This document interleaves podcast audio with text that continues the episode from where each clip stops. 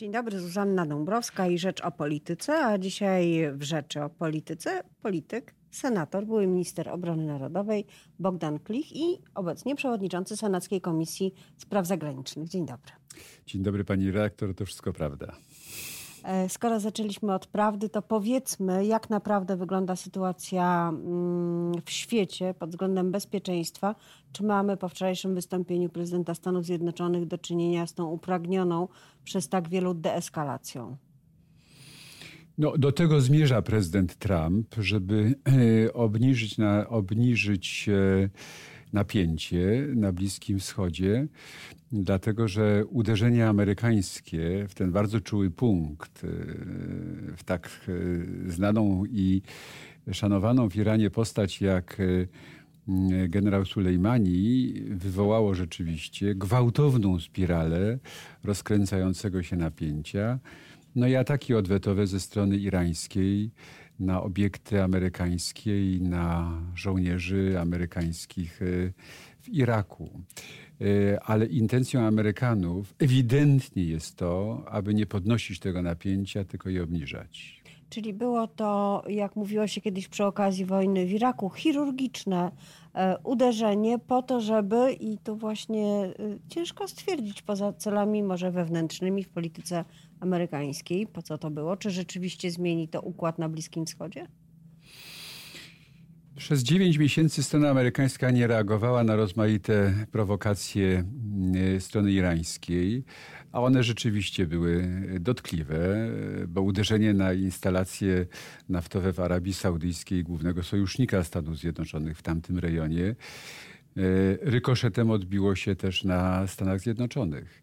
Uderzenie z kolei i zabicie kontraktora amerykańskiego E, spowodowało późniejszą akcję milicji szyickiej i atak na ambasadę amerykańską. Amerykanie pamiętają ataki Al-Kaidy na dwie ambasady amerykańskie przed 11 września 2001 roku.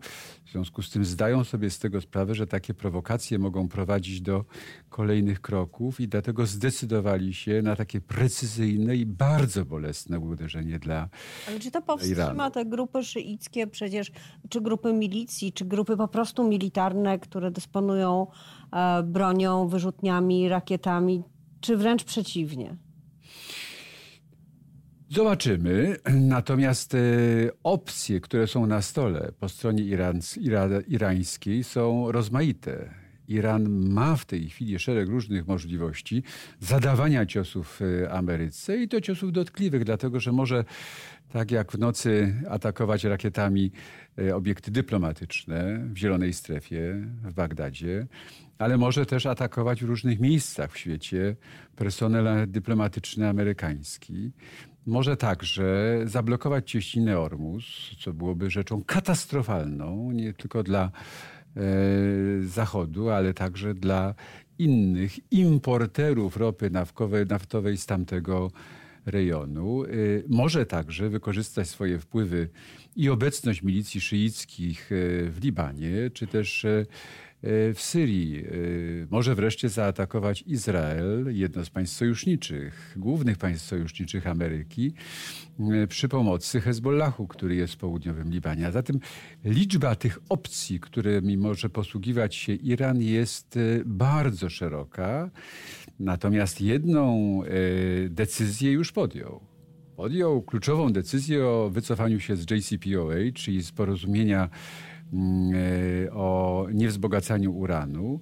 I to oznacza, że jesteśmy przed 2015 roku. Rokiem tak jakby nie było tego porozumienia. Tak jakby nie było to porozum tego porozumienia i podjął tę decyzję konsekwentnie, zapowiadając, że uran będzie wzbogacany, że liczba wirówek będzie większa i żeby nikt nie sądził, że Iran tak łatwo E, powstrzyma swój własny program atomowy. E, czy Polska powinna posłuchać wezwania irackiego i wycofać e, swoich żołnierzy? To jest jedyne, co możemy zrobić, innych nie wycofamy. Niektóre państwa europejskie i nie tylko europejskie postanowiły albo wojska swoje wycofać, tak jak Niemcy, czy Słowenia, czy Słowacja. No, tam nie zawsze była duża obecność, ale jednak. Czy też skierować do baz takich przejściowych, nie wiem, w Kuwejcie. Czy powinniśmy tak zrobić? I, bo Platforma Obywatelska nie wezwała tak wprost do, do, do tego, żeby to zrobić, w odróżnieniu od innych partii opozycyjnych, PSL-u czy Lewicy. Platforma wezwała prezydenta do tego, żeby nie podejmował decyzji sam, żeby nie konsultował się wyłącznie ze swoimi sprzymierzeńcami politycznymi, ale żeby konsultował się także z opozycją, czyli wezwała do zwołania Rady Bezpieczeństwa Narodowego. To wezwanie pozostało bez echa. A czy dziś jeszcze jest aktualne, kiedy widzimy, że ta atmosfera na szczęście trochę się uspokaja? To wezwanie jest cały czas aktualne, dlatego że sytuacja na Bliskim Wschodzie jest w najwyższym stopniu niestabilna i w każdej chwili grozi jej zaognienie, a zatem bezpieczeństwo nasze, naszych żołnierzy i personelu cywilnego y, w takiej strefie podwyższonego ryzyka nie jest y, zapewnione. Nasi żołnierze są wystawieni na większe ryzyko w związku z tym, co dzieje się w, mm, wokół, y, wokół Iraku. Szef BBN-u Paweł Soloch powiedział wczoraj, że nasi żołnierze są bezpieczni, bo te e, irańskie rakiety były skierowane w amerykańskie bazy, a nie w polskich żołnierzy. No, szef BBN-u e, zdaje się, że musi tak zapewniać, aczkolwiek rzeczywistość jest inna. Rzeczywistość jest dokładna, tak jak mówię, to znaczy, że ryzyko dla naszych żołnierzy i personelu cywilnego jest znacznie wyższe aniżeli wcześniej i dlatego oczekujemy jednoznacznie od tych, którzy podejmują decyzje, a zatem od prezydenta, od rządu, od ministra obrony narodowej, zapewnienia zwiększonych środków bezpieczeństwa dla naszych żołnierzy. Powtórzę, zwiększonych środków bezpieczeństwa dla naszych żołnierzy, tak aby nikt tam nie zginął. Natomiast jeżeli chodzi o wycofanie, to w moim głębokim przekonaniu y, y, powinna obowiązywać zasada together in, together out. To znaczy, jeżeli razem wchodziliśmy, to razem wychodzimy. To znaczy, jeżeli jesteśmy w misji natowskiej, ja mówię w tej chwili o misji natowskiej, szkoleniowo-doradczej w Iraku, to powinniśmy pozostać tam tak długo, jak długo całe NATO nie podejmie decyzji o ewentualnej likwidacji tej misji. Dopiero wczoraj prezydent naszy... Trump się zwrócił o to, żeby obecność NATO była zwiększona, żeby pomoc była e, na wyższym poziomie. Decyzji nie ma jeszcze ale już Rada Północnoatlantycka na szczeblu ambasadorów, to jest szczebel decyzyjny, podjęła decyzję o zawieszeniu, ale też kontynuowaniu tej misji i dlatego jest to pewien, pewna wskazówka dla naszych, e, dla naszych władz, żeby postępowały tą drogą. Tą drogą w moim przekonaniu powinny iść nasze władze, dlatego że NATO jest dla nas głównym parasolem ochronnym w przypadku zagrożenia z najbardziej e, niebezpiecznego kierunku, czyli ze wschodu. Czy prezydent Trump powinien zyskać autoryzację swojej akcji, na przykład Rady Bezpieczeństwa ONZ? Przecież to, co się stało, toczy się poza wszelkimi instytucjonalnymi e, procedurami, które obowiązują w świecie, no lub właśnie nie obowiązują, jak widzimy.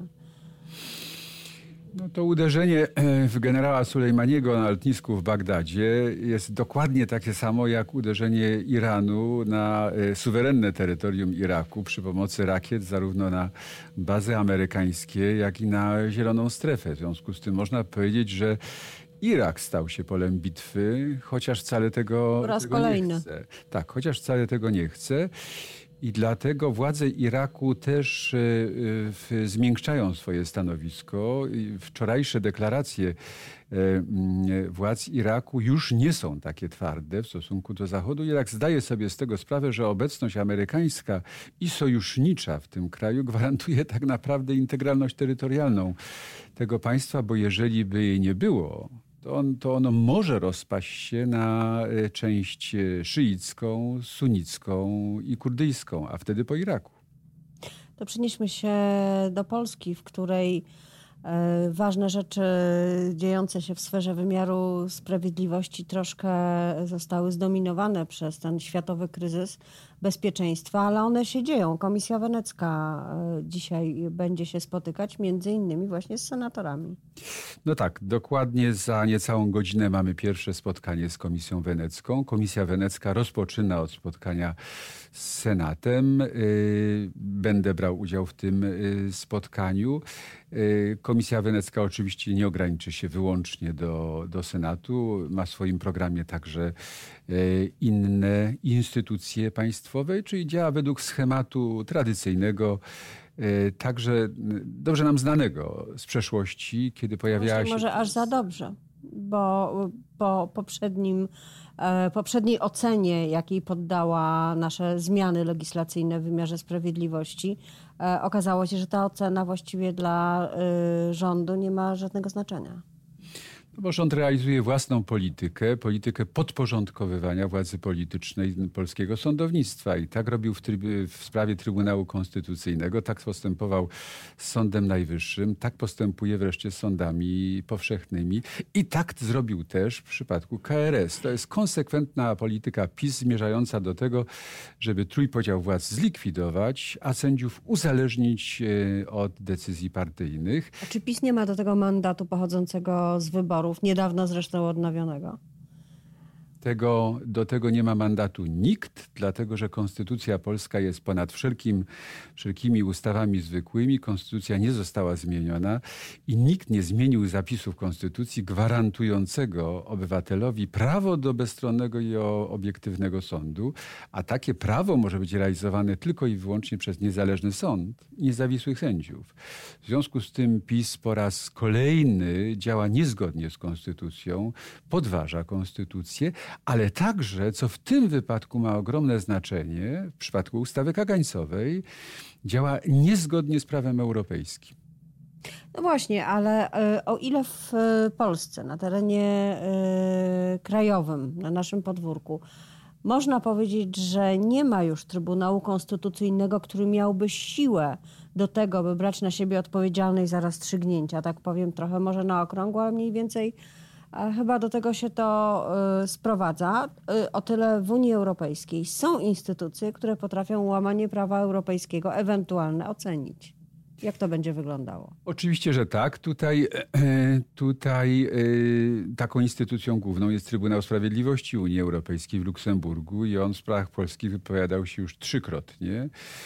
Mm, dwukrotnie wprowadzając środek specjalny, to znaczy tak zwane zabezpieczenie, czyli zawieszenie obowiązywania danych przepisów. Tak było na przykład w sprawie wycinki e, części Puszczy Białowieskiej, kiedy Trybunał e, zażądał natychmiastowego wstrzymania tej wycinki.